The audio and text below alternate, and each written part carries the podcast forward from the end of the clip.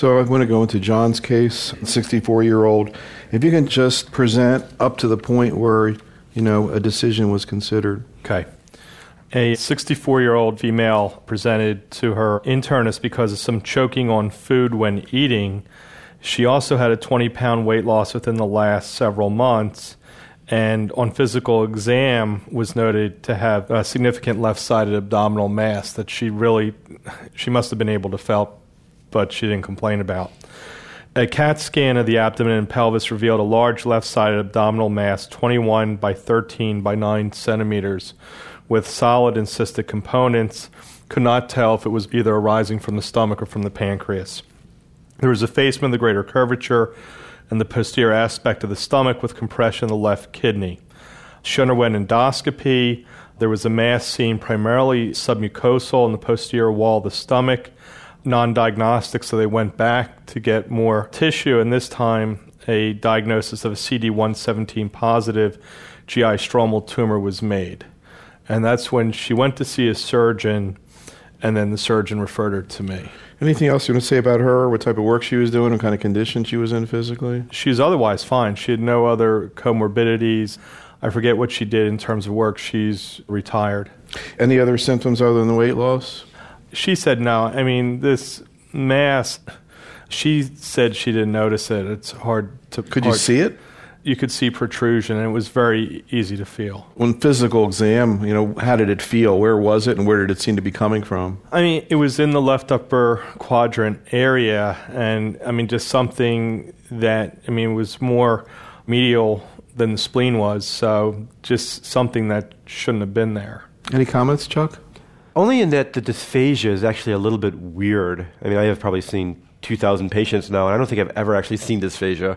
I've seen weight loss. I've seen non-specific stuff, a lot of bleeding, Yeah. but I can't remember. I'm not ever sure. it. I think that may be kind of a red How does she herring. Unless it was describe maybe gastric outlet or some I mean, if gastric you- compression. How did she describe I think if you it? saw real dysphagia, it might suggest a familial patient would be about the only thing that I would think of with dysphagia because the familial GIST patients, I don't know if you've talked about them yet, but these are humans harboring germline mutations in GIST. There's 20 published families and probably another, I would guess almost as many as 100 families worldwide that have this. They have interstitial cell of Cajal hyperplasias along their entire GI tract, and dysphagia is a common symptom in that really super rare subgroup. So the entire GI tract is lined with GIST? Pretty much. I mean, that's the idea. We don't know for sure because it's rare to get the entire GI tract. But whenever you get a significant piece of GI tract from these patients, they tend to have multicentric gists, all the stuff in between. There's a interstitial cell of Cajal hyperplasia. And then in the mouse models, which essentially recapitulate the familial syndrome, we see the same thing. I assume they, they should have seen something on endoscopy. Yeah, they though, didn't see anything in the right? esophagus. But would they have seen something on endoscopy? I don't think so. I don't think you'd see an ICC. It wouldn't be an endoscopic finding. It would be more of a functional disorder. When she said she had this, you know, trouble swallowing, what exactly? Where was Just- it getting stuck, or what did she say? in the esophageal area that certain solid food she was eating. yeah, she actually, that's probably just squished that sphincter wide open. Just choking. So, what do you think that's about? a bit high up. Usually, the when the proliferations, you do find them, they're lower Right. in the esophagus. Were they pretty convinced this was a gastric primary, or do they think it might be secondary invasion? They or they thought tell? it was likely gastric primary, but they weren't 100% sure. Okay. So, what'd you be thinking, Chuck? Well, I asked that. I mean, it sounds pretty obvious that this patient should not go directly to surgery, that she is going to need neoadjuvant imatinib. We raised the question of the site of origin because we sometimes raise the question of exon 9 mutations versus exon 11 mutations.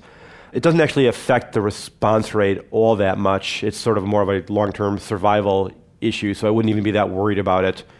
But I think she's going to get imatinib. And I will say, though, that even this population that is so, these people are pretty ill. But as we showed way back in 2000, as soon as they go on the imatinib, within about two weeks or so, they feel perfect. They're eating normally, their weight loss stops.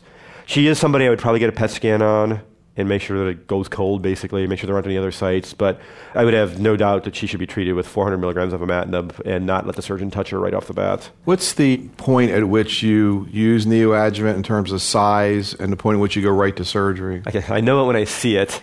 I mean, there's no, as I know of, there are no strongly published guidelines. Again, in this case, you can just tell when it's 21 centimeters, it would be a rather heroic surgery. It sounds like maybe it would even involve a Whipple, the way you were talking. So this is a pretty no-brainer. The ones that I actually almost always sort of put the surgeon on hold is when they're going to need a total gastrectomy. And with some modest downsizing, they can just be wedged out. Again, I don't think that's the case here anyway, but those are the ones where I really worry about it with a surgeon. So, what's the size at which you're just going right to surgery? I'm not even sure it's a size. I mean, it has to do with size, of course, but also location, Location? Hmm. organ involvement. So, you want to follow up? Well, she did go to surgery, and it was a hard call. I don't think there's convincing data that you know. There's no randomized data that could say that Absolutely was correct. the right thing. And you know, I said to him, "Did he think he, looking at the scans, That's could he get it all question. out?" And if he said, "I'm not sure," if he said Right. no, I would have done the imatinib. But he felt that he could, and so he did a near total gastrectomy, and it did turn out to be larger than was on scan. It was 26 centimeters, but was completely resected with negative margins. How did she do with the surgery? they did put in a duodenal tube that they never used. When she came to me two weeks post-operatively, she was having some nausea post-operatively. She did have about five to ten more pound weight loss. Put her on metoclopramide and saw her yesterday, and she was feeling better. She put some of the weight back on, and she gave her a prescription for imatinib yesterday.